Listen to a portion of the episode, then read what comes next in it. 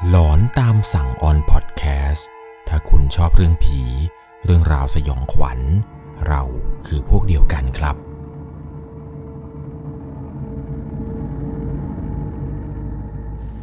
สวัสดีครับ ขอต้อนรับเข้าสู่หลอนตามสั่ง อยู่กับผมครับ 1 1 LC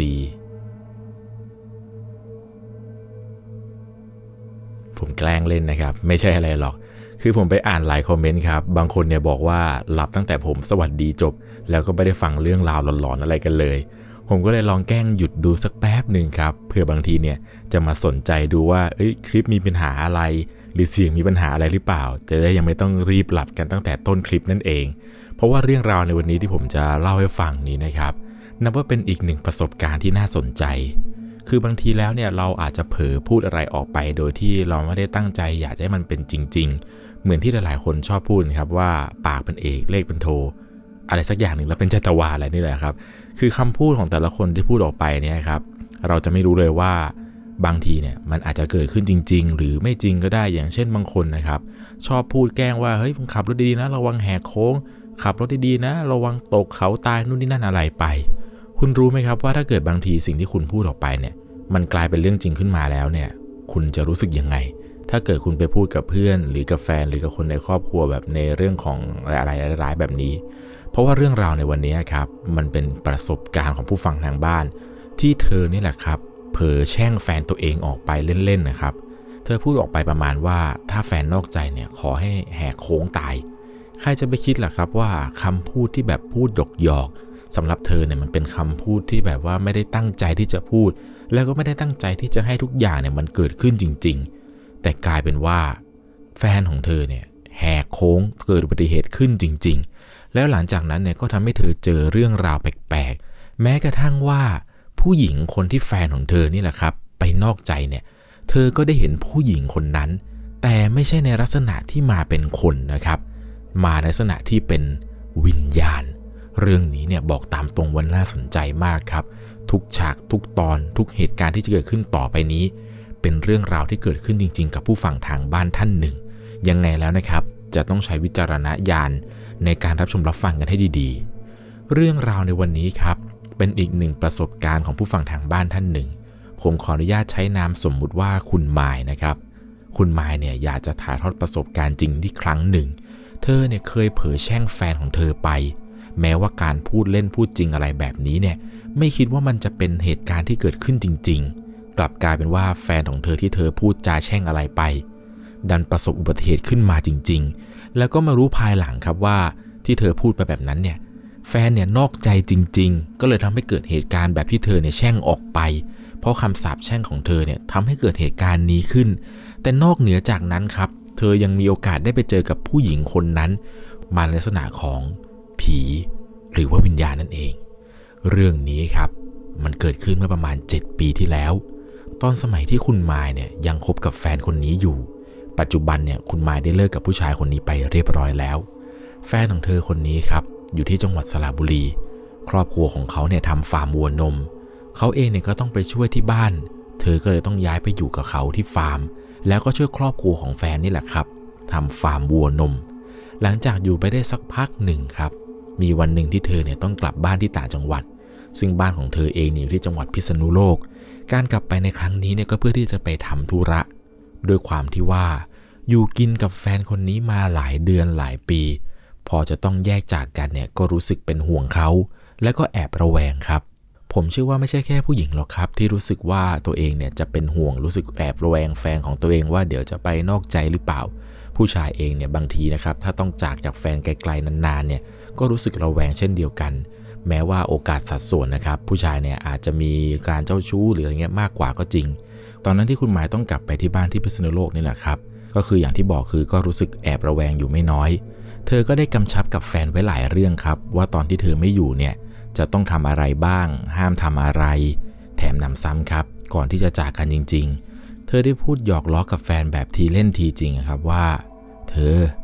ถ้าฉันกลับบ้านแล้วเนี่ย เธอไปรับสาวที่ไหน หรือคิดจะนอกใจ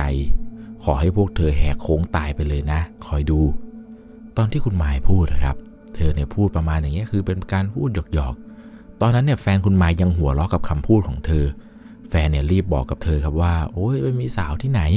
ไม่นอกใจหรอกผมรักเมียคนเดียวครับพอเมื่อแฟนรับปากแบบนั้นไปเนี่ย เธอก็สามารถกลับบ้านได้อย่างสบายใจแล้วแหละครับ คิดว่าแฟนก็คงจะไม่ได้นอกใจหรือว่าทำเรื่องอะไรไม่ดี พอเธอเดินทางมาถึงที่พิษณุโลกบ้านของเธอนี่แหละครับ ก็โทรศัพท์ไปคุยเล่นกับแฟนทันที บอกว่าถึงบ้านแล้วนะที่รักเดินทางเหนื่อยมากเลย อะไรประมาณอย่างนี้ครับคือเป็นการพูดคุยกันตามปกติ ถามนู่นถามนี่ว่าเธอได้ทำแบบนั้นไหมเธอได้ทำตามที่เราบอกไว้หรือเปล่า ตอนที่เธอกลับไปในวันแรกนี่แหละครับ ทุกอย่างก็ดำเนินปกติดี เธอยังคงติดต่อแฟนได้ โทรไปวิดีโอคอลอะไรก็รับเสมอ ได้คุยกับแฟนบ้างในบางเวลา แต่พอเข้าสู่วันที่สองนี่แหละครับ กลับกลายเป็นว่า เธอเนี่ยกลับติดต่อแฟนไม่ได้ตั้งแต่เช้า ไม่ว่าจะทักข้อความส่งไปบอกแล้วว่าให้โทรกลับ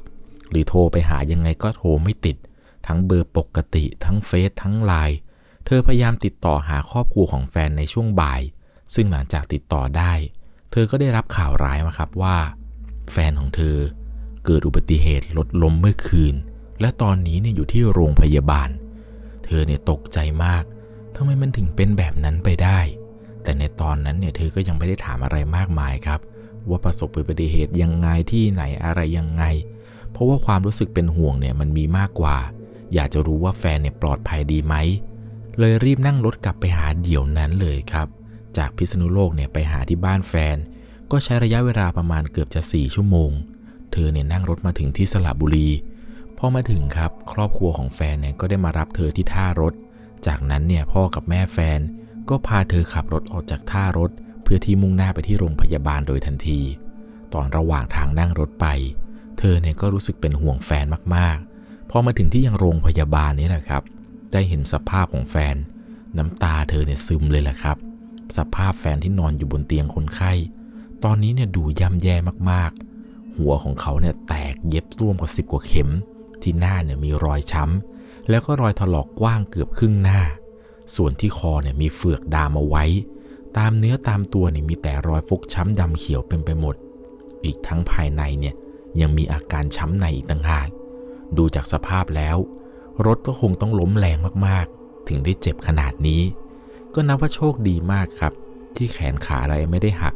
ยังพอจะเดินได้ แต่เพียงแต่ว่าร่างกายภายนอกแล้วก็ร่างกายภายในเนี่ย ดูสาหัสจริง ๆ เธอพยายามถามพ่อกับแม่แฟนตลอดเลยครับว่า ล้มได้ยังไงทำไมถึงหนักขนาดนี้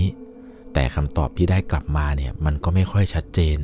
เขาพูดแค่ว่าขี่รถไปกับเพื่อนแล้วก็ล้ม ท่าทางเนี่ยก็เหมือนจะไม่ค่อยอยากจะตอบคำถามอะไรเท่าไหร่ เธอเลยไม่ได้ถามอะไรมากนัก ตอนนั้นเนี่ยคิดว่าพวกท่าน คงจะไม่อยากพูดถึงละมั้ง คือขอให้ลูกปลอดภัยเนี่ยก็น่าจะโอเคแล้ว ดูไปเนี่ยก็ดูเป็นอุบัติเหตุที่ร้ายแรงอยู่เหมือนกัน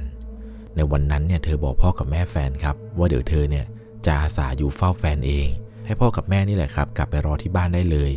เธอเนี่ยบอกว่าเดี๋ยวเธอเฝ้าให้ที่โรงพยาบาลนี้ แต่ว่าฝากพ่อกับแม่ของแฟนเนี่ยเอากระเป๋าสัมภาระของเธอ ไปเก็บไว้ที่บ้านให้หน่อย ตอนนั้นเธอก็บอกไปกับพ่อแม่ครับว่าเดี๋ยวหนูเฝ้าเองค่ะ ขอแค่ชุดไว้อาบน้ำล้างหน้าก็พอ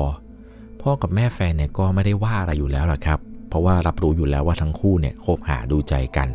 พวกเขาเนี่ยก็กลับบ้านไปกันครับ พร้อมกับเอากระเป๋าสัมภาระของเธอเนี่ยกลับบ้านไปในตอนประมาณหนึ่งทุ่มกว่า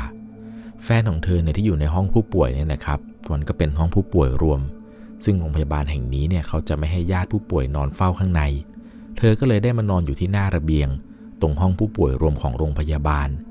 ซึ่งนอกจากเธอแล้วเนี่ยก็มีญาติคนไข้หลายคนครับ ที่มานอนอยู่ที่หน้าระเบียงเหมือนกัน ทำให้บรรยากาศเนี่ยมันดูไม่ค่อยน่ากลัว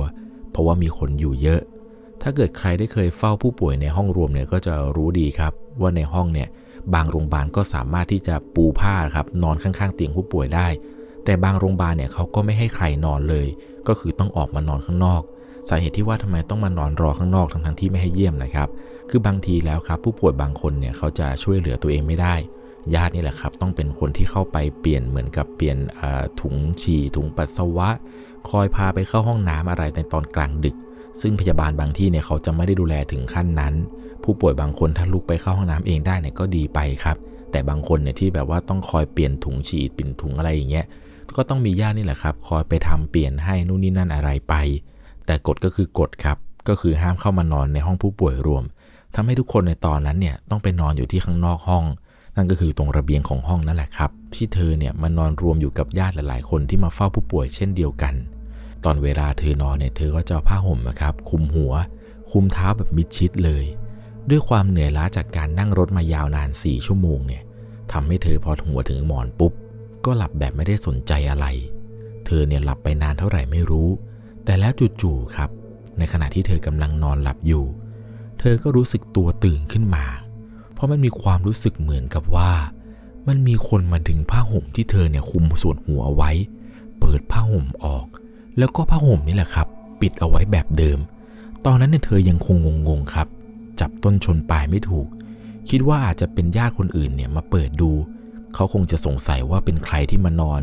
พอพอเปิดดูเจอหน้าเธอ เขาก็คงปิดให้เหมือนเดิมละมั้ง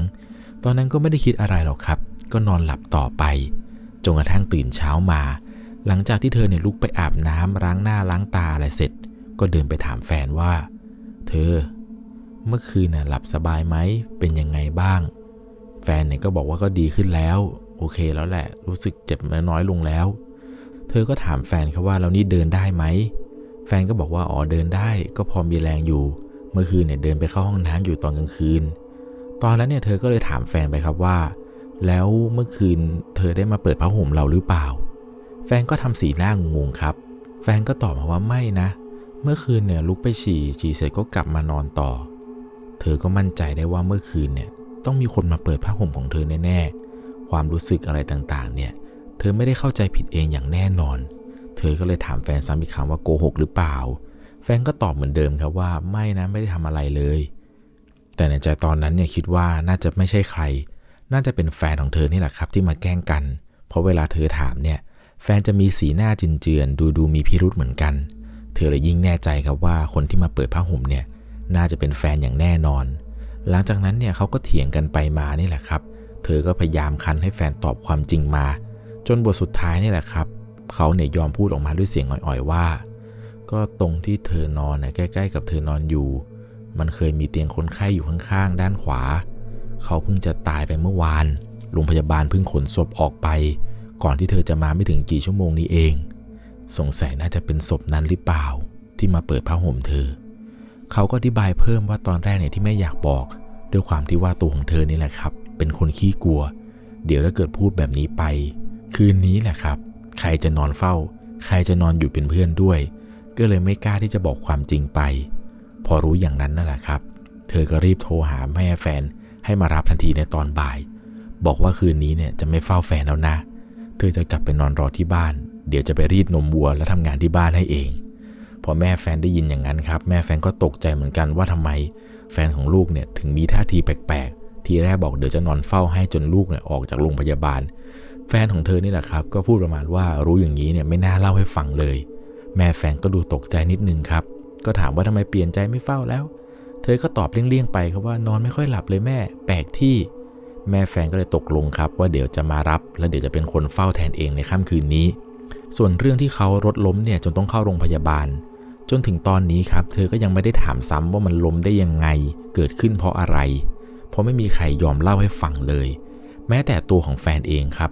ตอนที่เจอกันก็ไม่ได้พูดถึงอุบัติเหตุในครั้งนี้ ช่วงบ่ายๆครับ แม่ของแฟนมารับ เธอก็กลับไปที่บ้าน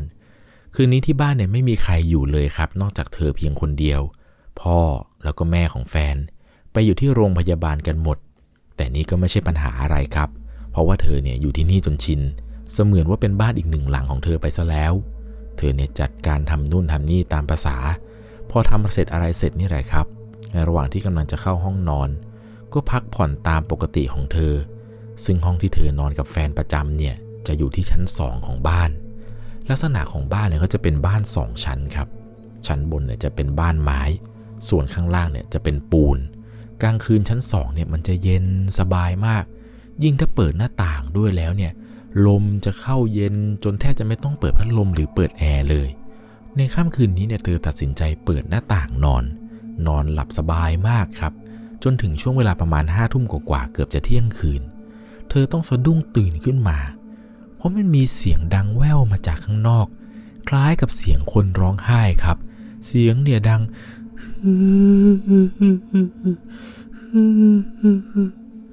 เสียงมันดังมาพร้อมกับสายลม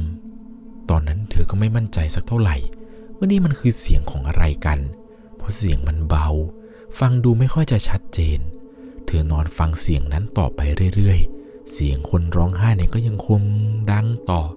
พยายามฟังว่าเสียงนั้นมันมาจากข้างล่างหรือเปล่า แต่มันก็ไม่ใช่เเธอคิดว่าอาจจะเป็นเสียงของข้างบ้านที่เปิดดูโทรทัศน์หรือเปล่า แต่มันก็ไม่น่าจะใช่ เพราะว่าเสียงนี้เนี่ยมันดังเป็นโทนเดียว ซ้ำไปซ้ำมาอยู่แบบนี้ เธอก็พยายามนอนฟังเสียงนั้น จนกระทั่งตัวเองเนี่ยเผลอหลับไป วันต่อมาครับ เธอก็ไม่ได้เก็บเรื่องเมื่อคืนเนี่ยมาคิดแม้แต่น้อย ก็ใช้ชีวิตตามปกติ ช่วงเช้าตื่นแต่เช้าครับ ออกไปซื้อกับกงกับข้าวไปเยี่ยมแฟน ช่วงบ่ายเนี่ยก็กลับมาทำงานที่บ้านต่อ วันนี้เนี่ยช่วงเย็นๆพ่อและแม่ของแฟนเนี่ยบอกว่า ไม่ได้ไปโรงพยาบาลนะ แต่จะไปงานศพ เธอก็รู้สึกสงสัยเหมือนกันครับ ว่าจะไปงานศพใคร ถึงกับต้องพากันไปทั้งสองคน ตอนนั้นก็ไม่ได้ถามหรอกครับ คิดว่าน่าจะเป็นศพญาติพี่น้องอะไรของฝั่งแฟนเขา เพราะเนื่องด้วยว่าตัวเองเนี่ยเป็นคนพูดน้อย ไม่ชอบถามเซาซีอะไรมากมาย ปกติเนี่ยก็ไม่ได้คุยเล่นอะไรกับครอบครัวแฟนมากนัก เธอก็เลยคิดว่า พวกเขาจะไปงานศพของญาติใครสักคนหนึ่งแหละมั้ง แต่ในใจก็รู้สึกตังหิดตังหิดแปลกๆเหมือนกัน เพียงแต่ว่าพูดออกมาไม่ได้แค่นั้นเอง คืนนั้นเนี่ยก็เหมือนกับทุกคืน หลังจากที่เธอทำอะไรเสร็จหมดแล้ว ก็เข้าห้องนอนตามปกติ เธอหลับไปได้ถึงช่วงประมาณสามทุ่ม ก็ต้องสะดุ้งตื่นขึ้นมาอีกครั้งในตอนห้าทุ่มครึ่ง ซึ่งมันเป็นช่วงเวลาเดิมเหมือนกับเมื่อวาน ที่มีเสียงประหลาดเนี่ยดังออกมาจากนอกบ้าน ในคืนนี้ เธอได้ยินเสียงอีกแล้ว ซึ่งครั้งนี้มันเป็นเสียงที่ดังแล้วก็ชัดเจนมากกว่าเดิม เสียงของผู้หญิงร้องไห้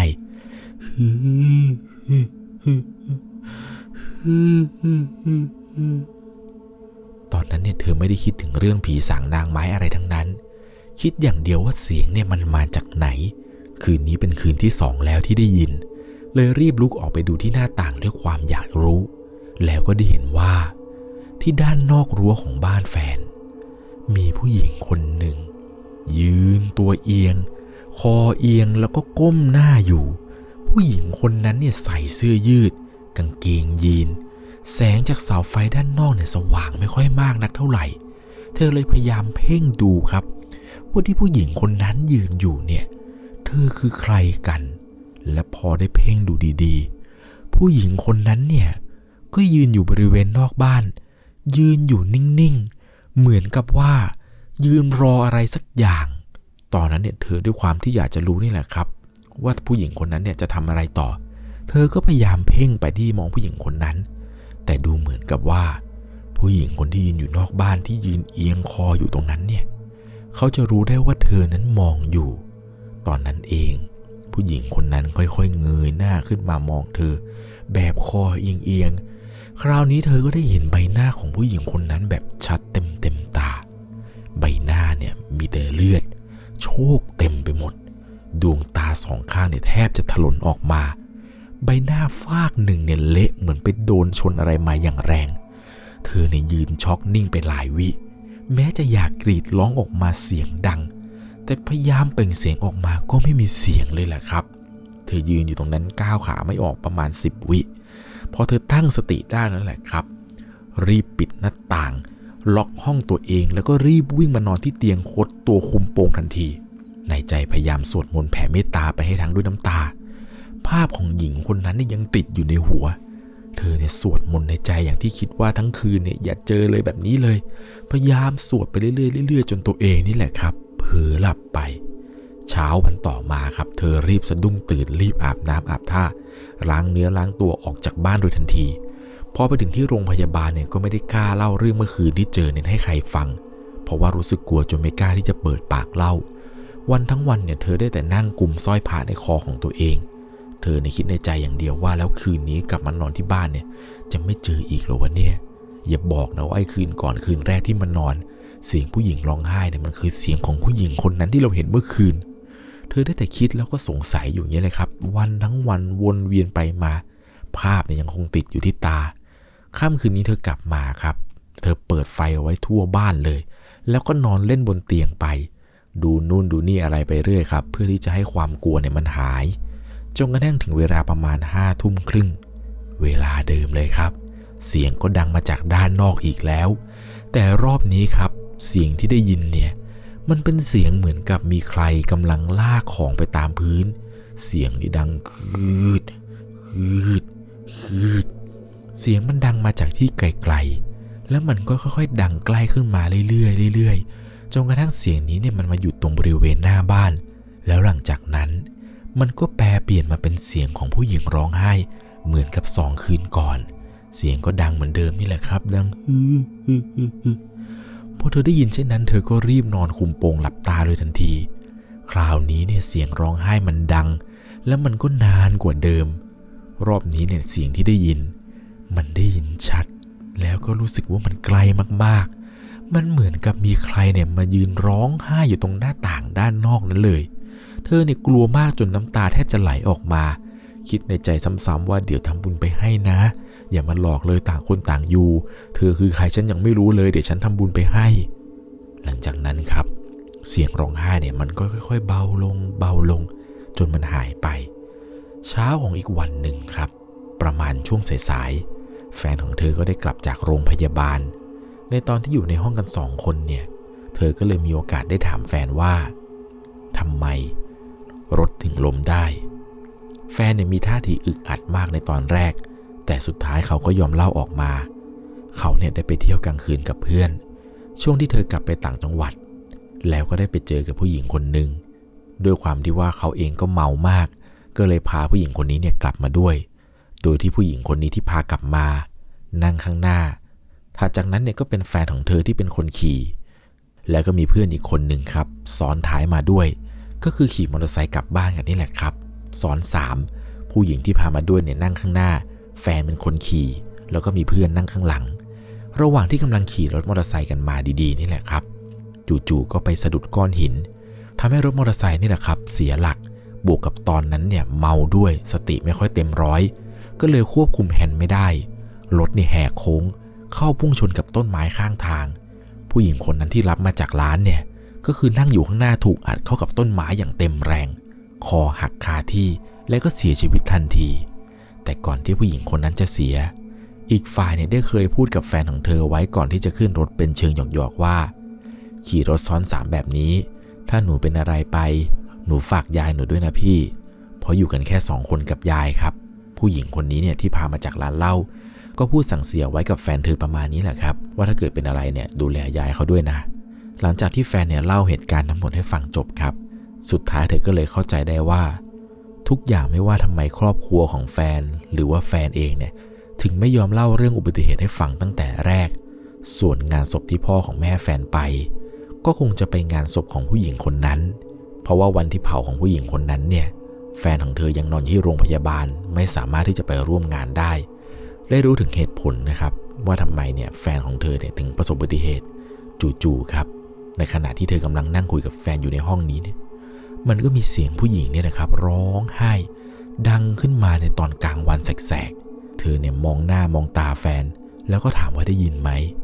แฟนเนี่ยไม่ได้ยินครับ แฟนบอกว่าได้ยินอะไรเธอ ไม่มีอะไร เขาขอโทษ แฟนก็พยายามขอโทษแล้วก็พูดด้วยเหตุผลนะครับ ว่าไม่ได้ตั้งใจที่พาผู้หญิงคนนั้นเนี่ยกลับมาด้วยจริงๆนะ เขาเมาด้วยนู่นนี่นั่นอะไรไปทำให้เธอเนี่ยรู้เลยครับว่าสองคืนก่อนที่เธอได้ยินเสียง แล้วก็เห็นผู้หญิงเนี่ย น่าจะเป็นผู้หญิงคนนั้นที่แฟนเนี่ยพาไปเสียชีวิตด้วยนั่นเอง รวมไปถึงเรื่องที่โรงพยาบาลที่ว่าเธอเนี่ยโดนเปิดหน้า เธอคิดว่าน่าจะเป็นผู้หญิงคนนั้นเนี่ยมาหาอย่างแน่นอน แต่ที่แน่ ๆครับ แฟนของเธอเองเนี่ยแล้วก็ผู้หญิงคนนั้น คงจะมีชะตากรรมแบบนี้ เพราะว่าคำสาปแช่งที่เธอเนี่ยพูดออกไป บอกตามตรงครับว่าเธอเนี่ยไม่ได้คิดว่าอยากจะให้มันเป็นแบบนั้นเลย ตั้งแต่นั้นมาครับ เธอไม่กล้าที่จะแช่งพูดใครอีกเลย เพราะกลัวว่ามันจะเกิดขึ้นจริงเหมือนกับครั้งนี้ แต่สุดท้ายครับ คุณไมล์แล้วก็แฟนคนนี้เนี่ยก็เลิกลากันไป ด้วยเหตุผลอื่นๆ หลายประการครับทำให้เธอเนี่ยตัดสินใจที่จะไม่คบกับผู้ชายคนนี้ต่อ เรื่องราวอะไรต่างๆ เกี่ยวกับการสาบแช่งหรือการพูดออกไปนี้นะครับ ผมก็เคยเจอหลายๆ คู่ที่พูดออกไปประมาณอะไรอย่างเงี้ยครับว่าถ้าเกิดนอกใจระวังขอให้ผีมาหักคอ นอกใจขอให้รถชนตายด้วยนั่นอะไรยังไง หลายคู่ครับที่ผมเห็นว่ามันจะเกิดอุบัติเหตุอะไรประมาณอย่างนี้ เหมือนกับเรื่องราวที่ผมเล่าให้ฟังนี่แหละครับ ที่คุณมายเนี่ย เธอไม่ได้ตั้งใจที่จะพูดให้แฟนเนี่ยเป็นแบบนั้นจริง ๆ แต่สุดท้ายมันก็เกิดขึ้นจริงครับ เรื่องราวแบบนี้เนี่ยผมเชื่อว่าไม่มีใครอยากจะให้มันเกิดหรอกครับ แต่ถ้ามันเกิดแล้วเนี่ยก็ไม่รู้จะทำอย่างไรครับ ก็ต้องยอมรับชะตากรรมกับสิ่งที่ทำไป เรื่องราวเรื่องนี้นะครับ ผมให้คะแนน 9.5 เต็ม 10 เลยแหละครับ ความหลอนความสยองขวัญเนี่ยขนลุกกันไปตามๆกันเลยแหละครับ ในตอนที่คุณมายเนี่ยได้เห็นผู้หญิงคนนั้น ผมเชื่อว่าร่างของผู้หญิงคนนั้นเนี่ยคงจะสยดสยองน่ากลัวน่าดูครับ ตอนที่คุณหมายได้เห็นเรื่องราวเรื่องนี้นะครับ ถ้าไม่ได้เจอกับตัวเองเนี่ยคุณจะไม่มีทางรู้เลยครับว่ามันน่ากลัวขนาดไหน ยังไงนะครับ ถ้าเกิดผู้ฟังทางบ้านท่านใดเนี่ยใครมีประสบการณ์เกี่ยวกับการสาบแช่ง หรือการพูดอะไรออกไป โดยที่ว่าไม่ได้ตั้งใจที่มันจะให้เกิดขึ้นจริง ๆ แต่มันดันเกิดเนี่ยลองคอมเมนต์เพื่อนได้อ่านหน่อยนะครับเดี๋ยวคอมเมนต์ไหนน่าสนใจเนี่ยผมจะปักหมุดไว้ด้านบนเช่นเคยเลยก่อนจากไปในค่ำคืนนี้ครับ ใครที่รับฟังเรื่องราวหลอนตามสั่งเนี่ย ตอนนี้เราเดินทางกันมาประมาณ 300 กว่า EP รวมกับสาระคดีประมาณ 70 กว่า หลอนต่างแดน แล้วก็กดหลอนอะไรอีกเนี่ย ก็ต้องขอขอบคุณทุกๆคนนะครับ ที่ติดตามหลอนตามสั่งกันมาเข้าสู่ปีที่ 3 แล้วนะครับ รับรองเลยครับว่าจะไม่หยุดแค่นี้อย่างแน่นอน ในปีนี้แล้วก็ปีต่อไปเนี่ย ผมอาจจะเพิ่มช่วงเวลาการลง เพิ่มช่วง เเกี่ยวกับเรื่องราวหลอนๆอะไรเนี่ยเพิ่มมากขึ้น ให้ผู้ฟังทางบ้านเนี่ยได้รับฟังเรื่องราวสยองขวัญกันแบบเต็มอิ่มนั่นเอง ยังไงแล้วนะครับ ก็ขอขอบคุณทุกๆคนนะครับ ที่อยู่เป็นกำลังใจที่ผมจะเรียกว่ามิตรรักแฟนหลอนนั่นแหละครับ อยู่กันมาตลอด 3 ปีเต็มๆ บางคนที่เพิ่งเข้ามาใหม่เนี่ยก็ขอขอบคุณนะครับ ที่ให้ความสนใจให้สำคัญกับช่องเล็ก ๆ ของเรา ยังไงแล้วนะครับ ทุกๆคนเนี่ยมีความหมายกับผมจริง ๆ นะครับ ไม่ใช่แค่ว่าผู้ฟังใหม่ ๆ หรือผู้ฟังที่ฟังกันมาตั้งแต่ 3 ปีแรก ๆ ยอมรับเลยครับว่าแรกๆเนี่ยผมก็ค่อนข้างที่จะกลัวนิดนึงครับเพราะว่าตัวเองเนี่ยเป็นคนที่กลัวผีด้วยพอมาเล่าเรื่องผีอะไรแบบนี้เนี่ยก็กลัวว่าจะถ่ายทอดออกมาได้ไม่เต็มที่ แต่ก็มีผู้ฟังทางบ้านหลายคนนี่แหละครับ คอยแนะนำคอยปรับ คอยคอมเมนต์ตลอดเลยครับว่าพี่เสียงเบาไป พี่เล่าเร็วไป พี่คำอักขระตรงนี้ไม่ดีงุนยังไง ก็ช่วยกันปรับเปลี่ยน ผมก็ปรับเปลี่ยนกันไปตามทุกๆคนนี่แหละครับ อะไรดีก็ช่วยคอมเมนต์อะไรไม่ดีเนี่ยก็บอกกันได้นะครับ ผมยินดีรับฟังอยู่แล้ว ก่อนจากกันไปครับ ถ้าคุณชอบเรื่องผี เรื่องราวสยองขวัญ เราคือพวกเดียวกัน ใครที่กำลังรับฟังอยู่ขณะขับรถนะครับ ขอให้ทุกๆคนเนี่ยตั้งสติขับรถดีๆ หวังว่าคงจะไม่เจอผีระหว่างทาง สวัสดีครับ สามารถรับชมเรื่องราวหลอนๆเพิ่มเติม ได้ที่ YouTube c h anel 1 LC ยังมีเรื่องราวหลอนๆที่เกิดขึ้นในบ้านเรา รอให้คุณนันได้รับชมอยู่นะครับ